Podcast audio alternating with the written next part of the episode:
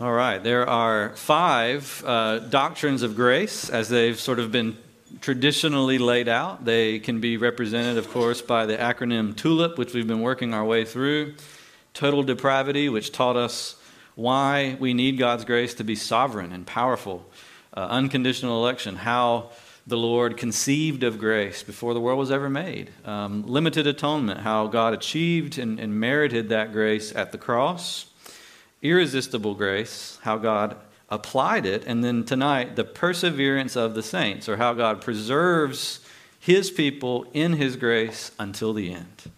And so that's why we turn to this little paragraph from Paul's letter to the Philippians. Uh, sometimes the letter to the Philippians is referred to as the joy epistle, or the epistle of joy, the letter of joy. And you might be able to remember in your mind some of the phrases that Paul uses that would lead people to call the letter that. For example, rejoice in the Lord always. Again, I say, rejoice, right? He's very adamant. I want you to rejoice. Rejoice is a commandment that God gives to his people. Uh, he's able to command it because he's given us his son, he's given us the gospel. And out of a belief in the gospel should overflow joy like, like fountains and like a river coming out of our heart. And so Paul is over and over again telling them to keep their joy up. Uh, he himself says, I've learned how to be content, whether I have a little bit or a lot. It doesn't matter. It doesn't matter what I have or it doesn't matter what I don't have because I've learned the key, which is that I have Christ. In Christ, I can do all things. And in Christ, I have all things. And so I rejoice though I'm losing, and I rejoice though I'm winning. Now, why is Paul so concerned about these Philippians and their joy? What is it about their experience that would lead him to write a letter mainly about that? Well, it's this, and it has everything to do with the perseverance of the saints. The church at Philippi had a dramatic beginning. The planting story with the church at Philippi was amazing. You might remember some of these details from the book of Acts.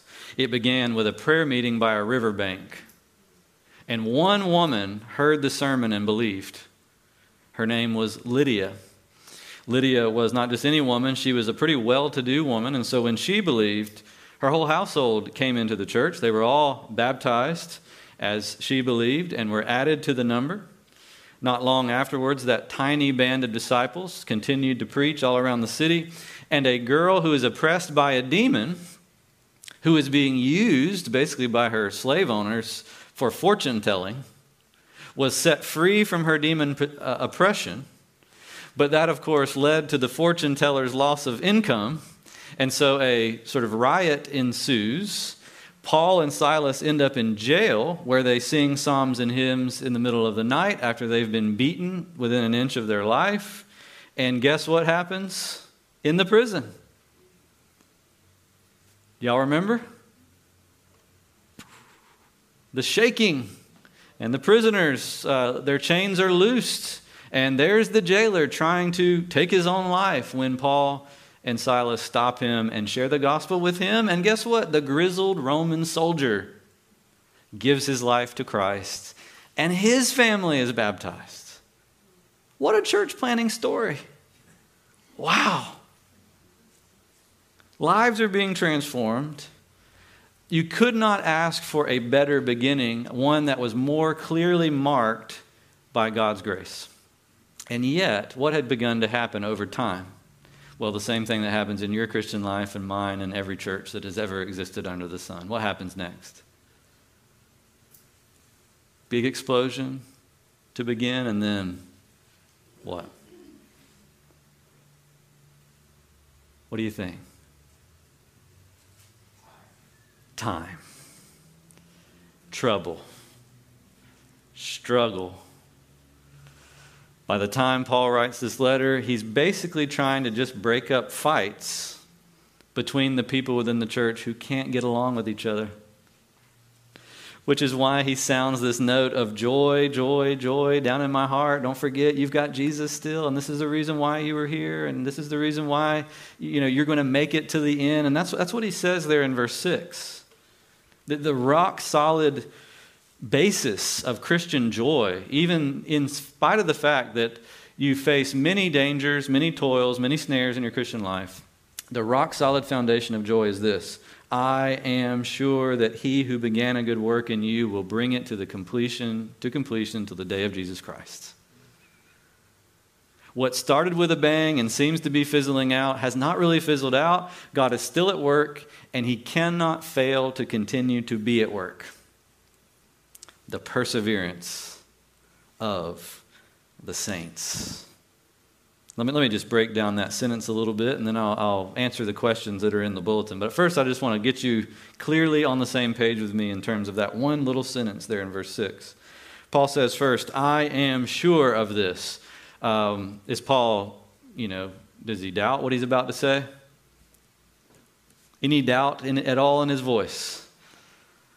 No. Uh, he says, I am sure. He's got a certainty that what he's about to say is real, that it represents the truth, that it's not just true about him, it's true about them, it's true about all Christians. I am sure of this. What is he sure of? Well, God's work. He who began the work, who began it? God. Remember, it was obvious who had begun it in, in, Philippi because the, the beginning of that church was just amazing. It was full of the fireworks of the power of God. Well, Paul says if God began it, you can be sure, as I'm sure, that he will finish it. He'll bring it to completion. What will he bring to completion? This is where we really got to get on the same page what is it that's going to be brought to completion? What does it say? What is it? It? Well, does it say every good work? I don't know. Maybe you have a different translation than mine, but the good work. A good work. All right? And this is where we've got to get on the same page. Well, what is the good work or a good work that, that Paul is describing here?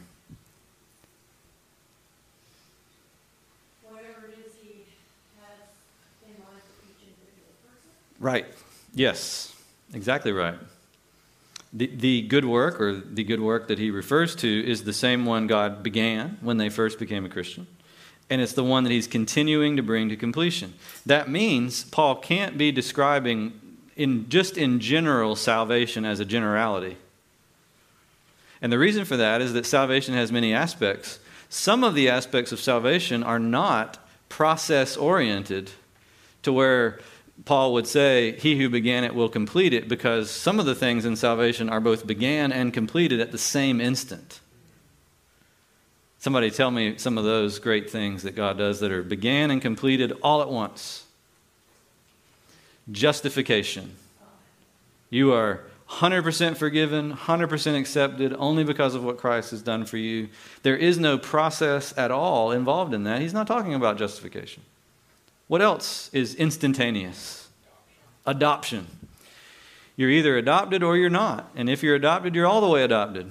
You're not partially adopted, you're all the way adopted. Uh, we could say the same thing about being born again, right? You're either born again or you're not born again, right? A child is either born or unborn. You can't have it both, partly born, partly not born. It's born or unborn. Someone is either born again or they're not yet born again. It is an instantaneous thing. What is Paul describing? He's describing those aspects of salvation that are process driven, which is what he goes on to describe in this whole section where, where he shares with them what his prayer is every single day, every time he prays for the Ephesians. I yearn for you, verse 8, with the affection of Jesus Verse 9 It is my prayer that your love may abound more and more with all knowledge and discernment, so that you may approve what is excellent, so you may be pure and blameless to the day of Jesus Christ, that you may be filled with the fruit of righteousness that comes through Jesus Christ. That's the good work. What do we call that? Sanctification. What Paul's point here is, is this he is absolutely sure that all those for whom God has begun the work of sanctification, God will also complete the work of sanctification. Which means, if you and I find that He has begun the work of sanctification in us, we can share Paul's certainty that God is not going to abandon us or leave us half sanctified. He's going to bring us to the full extent of sanctification. Now, at what point will He bring us to that? He tells us with a great little phrase there at the end of verse 6. What's the phrase? The day of Jesus Christ. What does that refer to? That day He comes back that day of the resurrection, that day of the judgment, that day of the new heavens and the new earth, the new creation that God brings full of righteousness, the day of the Lord.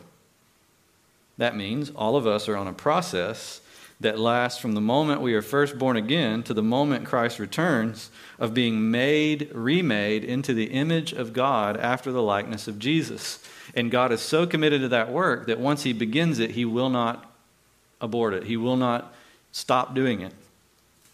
And that becomes the rock solid basis why Christians can rejoice. Remember the kids' song? He's still working on me to make me what he wants me to be. Is that right? Is that how it goes?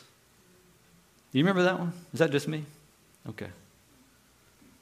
Can you see me tonight? Because I can't see you when it gets dark outside, you know, and the, the lights become more hard to see through. So I'm, I'm trusting that you're still with me. Yeah. The Lord, who started the work of sanctification, will complete it. Therefore, you can have joy knowing that you will persevere to the end. And so let's look at the three questions I have in the bulletin. Now we're ready to talk about what perseverance means what perseverance depends on, and then lastly, critically, what perseverance does not mean. We got to talk about that before we get done tonight. All right, so first of all, what exactly does perseverance mean? Well, we've already done a lot of work uh, leading up to it. Um, by the way, before I dive in even more, you might want to, if you're interested in this, take a look at the back of the hymnal on page 858 it might be helpful for you to have it out, and you may at least just look at it so you know it's there. You'll find there the confession of faith that is our confession as a church. And this is the only of the five points that we've gone over that our confession has an entire chapter devoted to. It's chapter 17, found on page 858. And roughly tonight, the three questions that we're answering correspond to the three paragraphs of that chapter. So you might want to have it open and you can answer my questions more freely and fully if you have it open. Uh, well, we've already kind of staked out our, you know, our claim here, which is that the perseverance of the saints means that God Himself is committed to preserving the process of sanctification, to continuing the process of sanctification in the lives of His people until the very end. Right? Now, that means that common ideas about uh, the perseverance of the saints might not be exactly what the Bible means by the term. For example, you, will hear this phrase a lot once saved, always saved. Have you ever heard that phrase? It's the most popular way to de- define the perseverance of the saints. And, and it's true as far as it goes. But what do people normally think when they hear the phrase once saved, always saved? You can do whatever you want, right? People think, oh, I know what you mean. You can do whatever you want. Okay, did you read what we just read? God, who began the good work, will complete it. What is the good work? Does it say, I'm praying for you, Philippians, that you might be able to do whatever you want? Praise God. No. He says, No, I want your love to abound more and more. That's what perseverance is.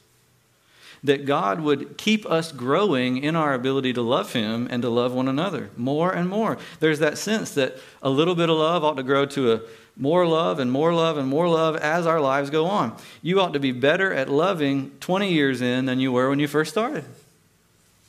There should be a process, a progress that is made.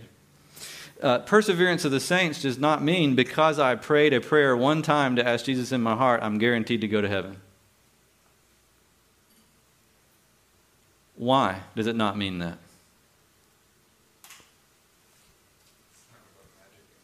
Yeah, words aren't magic. That's one reason.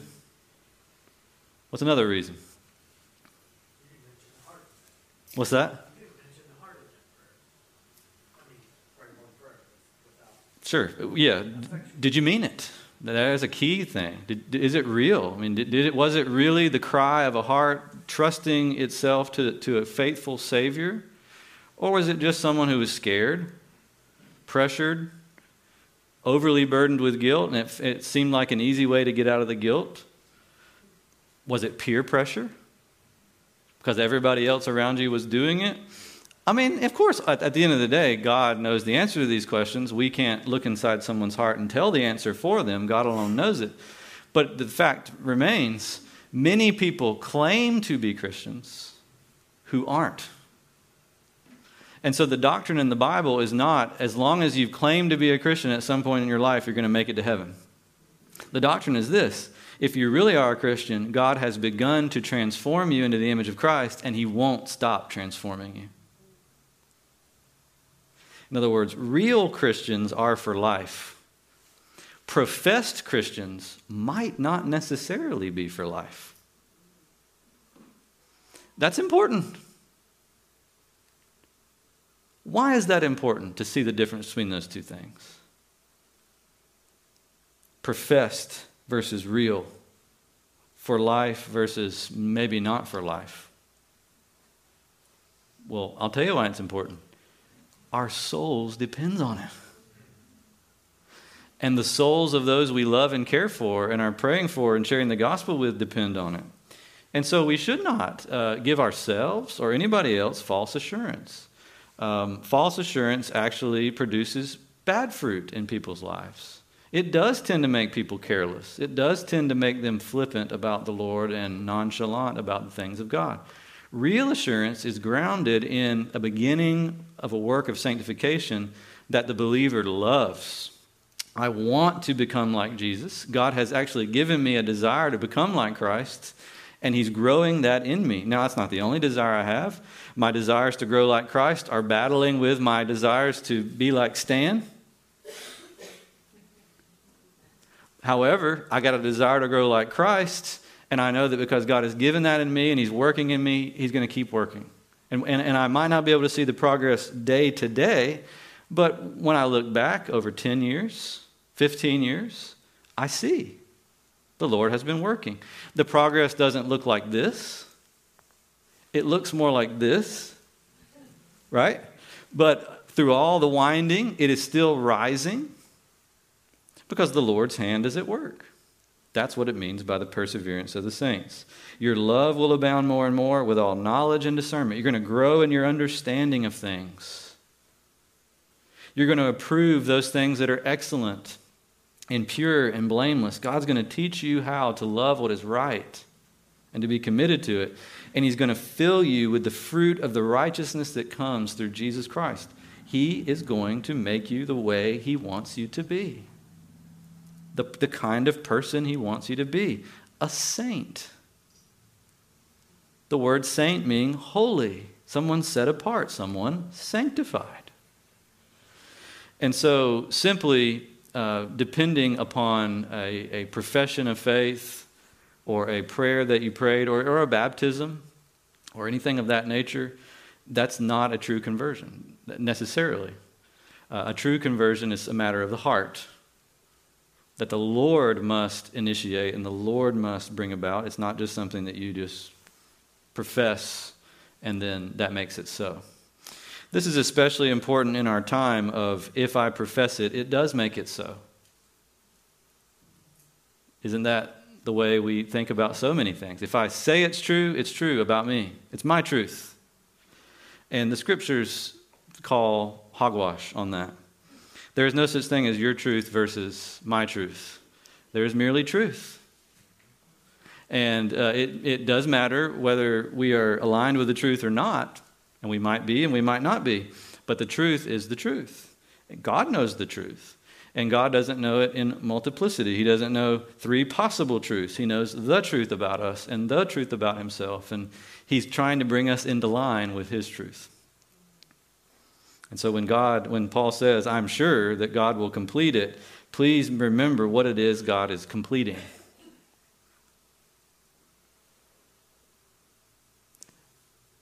The sinner's prayer as a way to cover over a life of selfishness is a bad idea. And it doesn't come from the scripture. But a heart transformed by grace is what the scriptures proclaim, and it offers it to all of us through Jesus. And once received, once given to a person's life, you can share in Paul's certainty. As we see the outward marks or the inward marks of a sanctifying process in us, that can give us even more confidence that the Lord really is with us and really is working. But even sometimes when we don't judge well of our own sanctification, that's why it's important to be in a community in the church where other people might be able to see you more accurately than you see yourself. Some people, by the way, are relentlessly self critical, like to a very morbid degree. Um, some aren't, some are. Some need to be told to think poorly of themselves because they think too highly of themselves. Uh, others don't need to be told that. They already are thinking too much poorly about themselves. Well, that's why God put us together because I might be able to see something in you and point it out that you would never acknowledge about yourself. And you with me. Wow, I'm, I'm amazed at how the Lord's working in your life, Ryan. Wow, I'm amazed, Mandy, at what God has been doing since I've known you. Those types of things can be a great encouragement to us as we think about what perseverance does, in fact, mean. It's not, it's not just pray a prayer, go to heaven. It's Start getting sanctified, and you'll be sanctified forever by God's grace. All right, so secondly, let's look at uh, what perseverance depends on. This is ultra critical. We, we cannot get past this. Uh, we've already pointed out the answer. Paul says it is dependent on whom? Verse 6 again.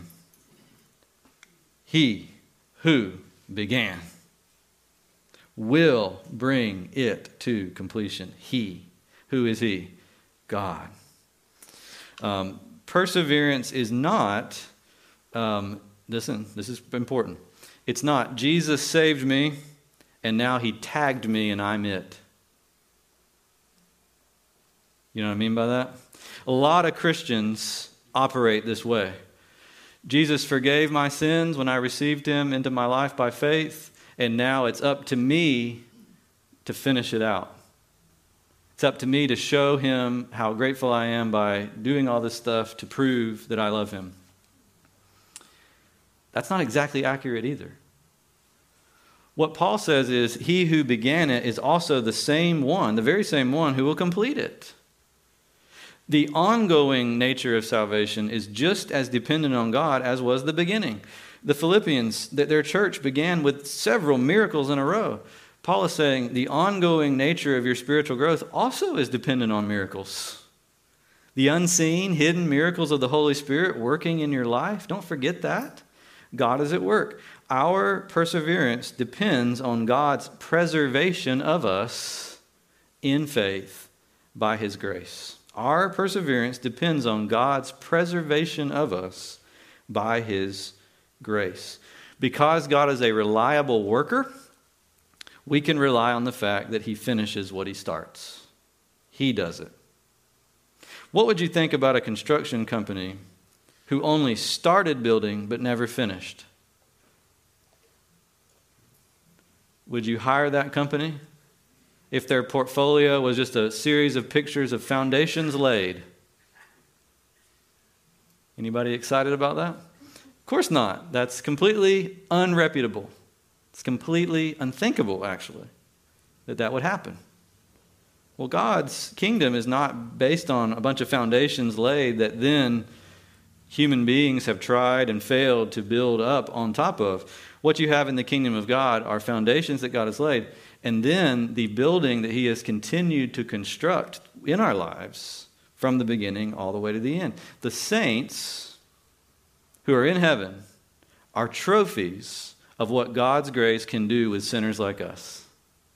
They're models of how God can take a sinner like me and turn him into a saint or her, into a glorious being that if we saw them today, we would be tempted to worship them. That's how glorious they have become in the presence of God. Wow. That's the God who's at work inside of us. That's the God who began and who will complete what he began. Father, Son, and Holy Spirit.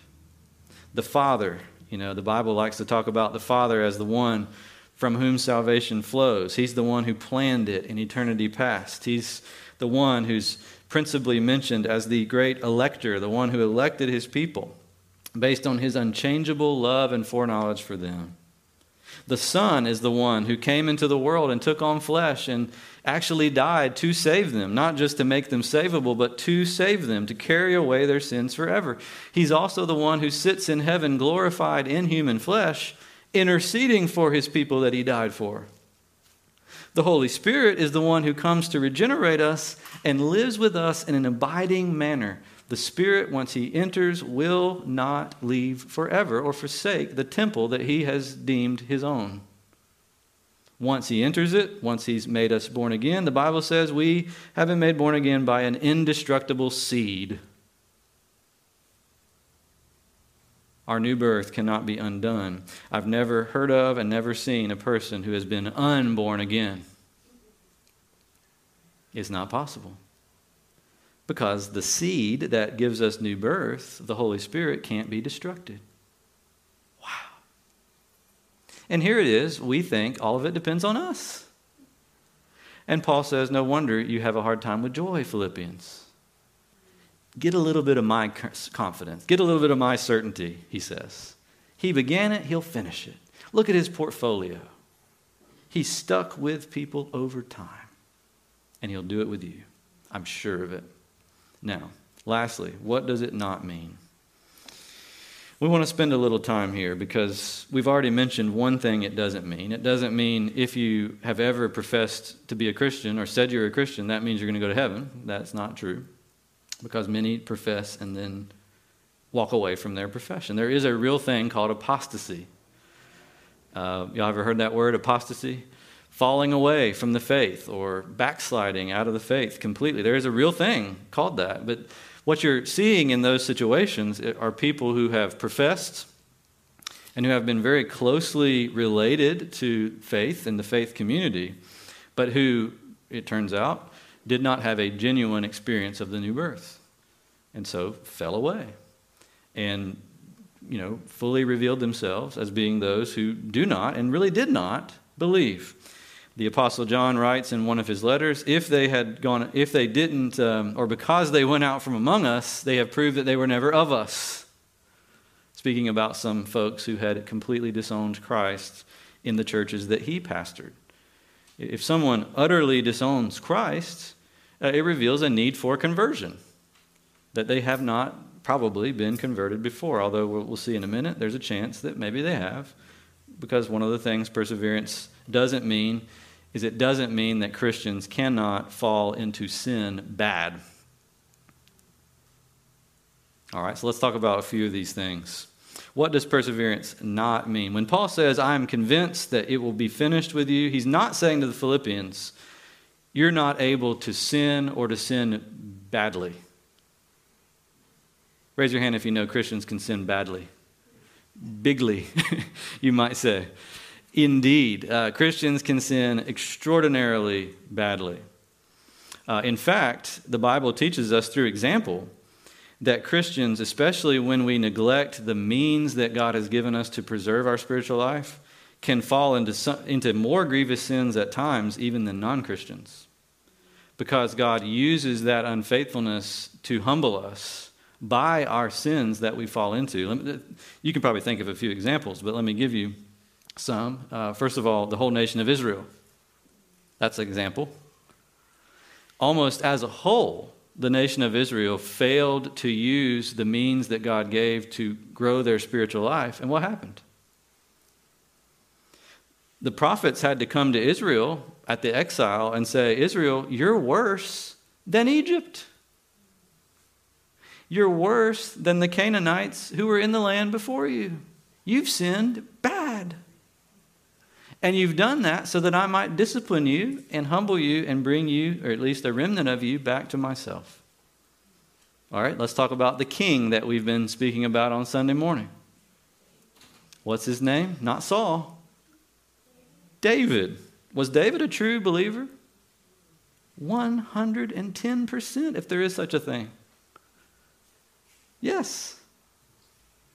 Did he sin grievously?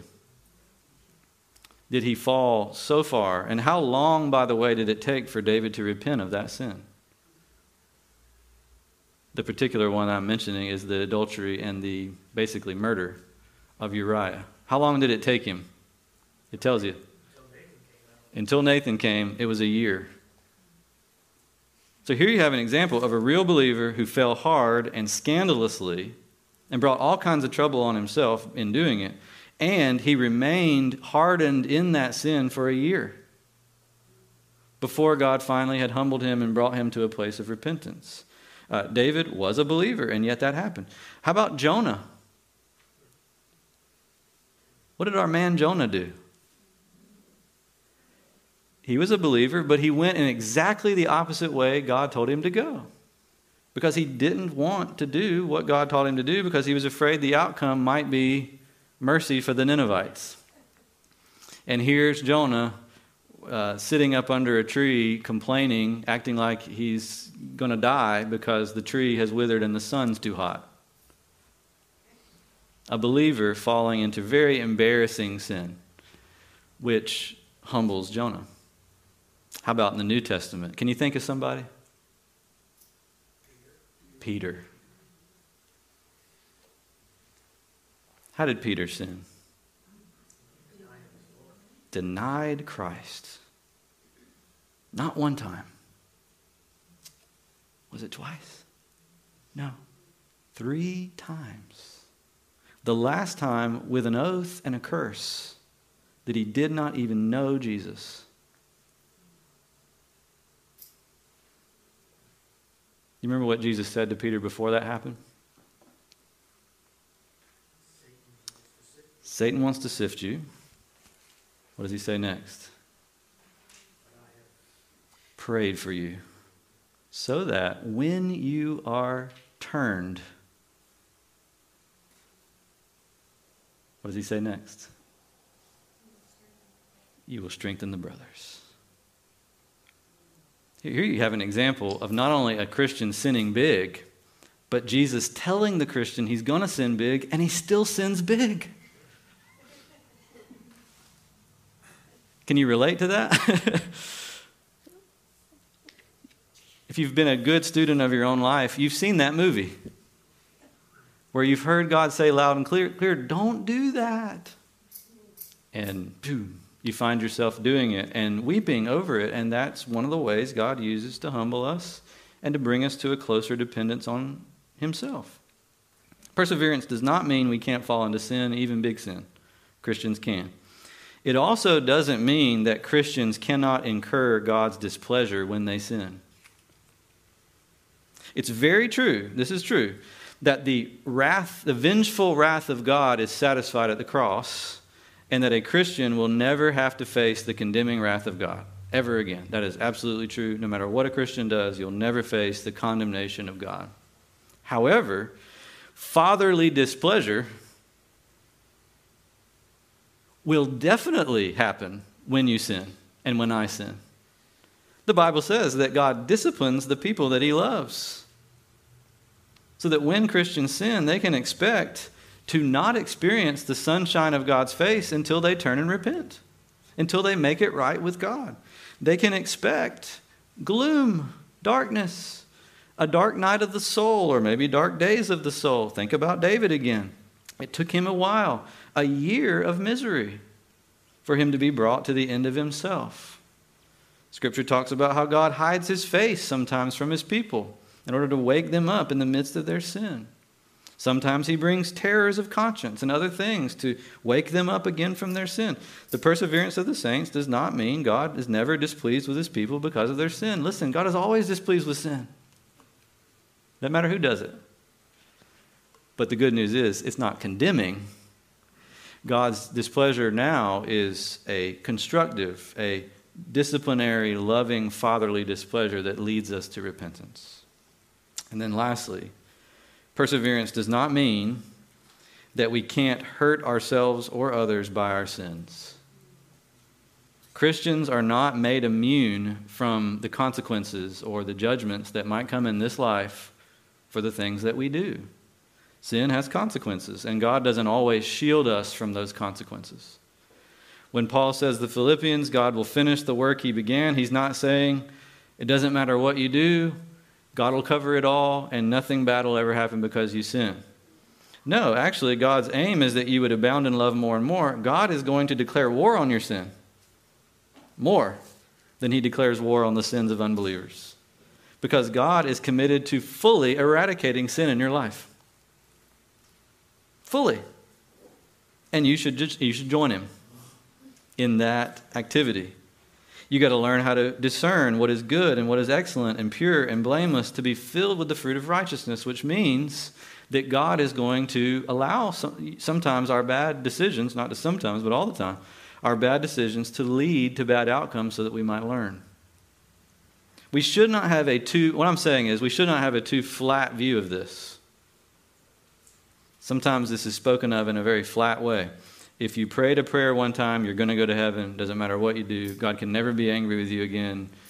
Just be happy. You're going to go to heaven. And what the Bible is trying to tell us is something far richer than that that those who have put their faith in Jesus Christ are in Jesus Christ in union, so that the holiness of Jesus Christ is becoming our holiness. We are growing in holiness, which means that we have a dynamic relationship with God, where God is always speaking to us, disciplining us, correcting us, training us in righteousness, depending on what's going on in our lives. And He's always doing it gently, He's always doing it kindly, He's always doing it wisely so that by the end of our lives, we'll be ready to die. And so that when we die, we'll be ready for heaven.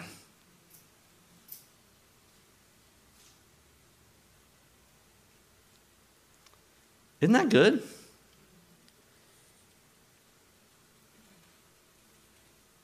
He who began a good work will bring it to completion. I am certain of that.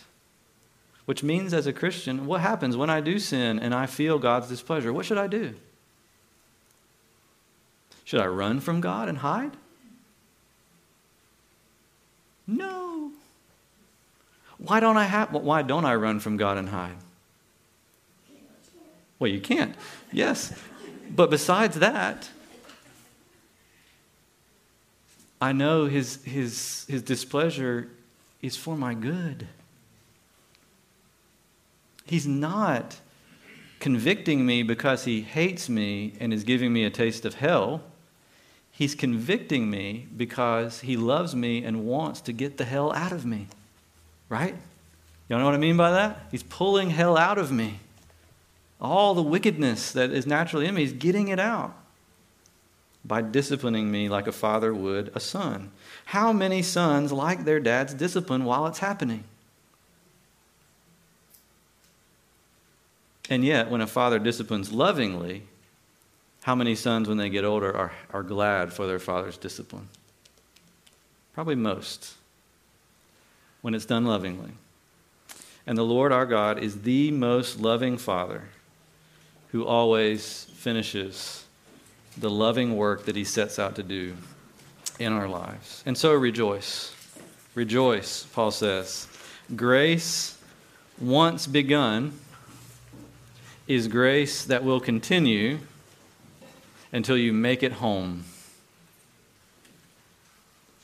Grace once begun is grace that will continue until we all make it home to the day of Jesus Christ, to being with Him and like Him forever and ever.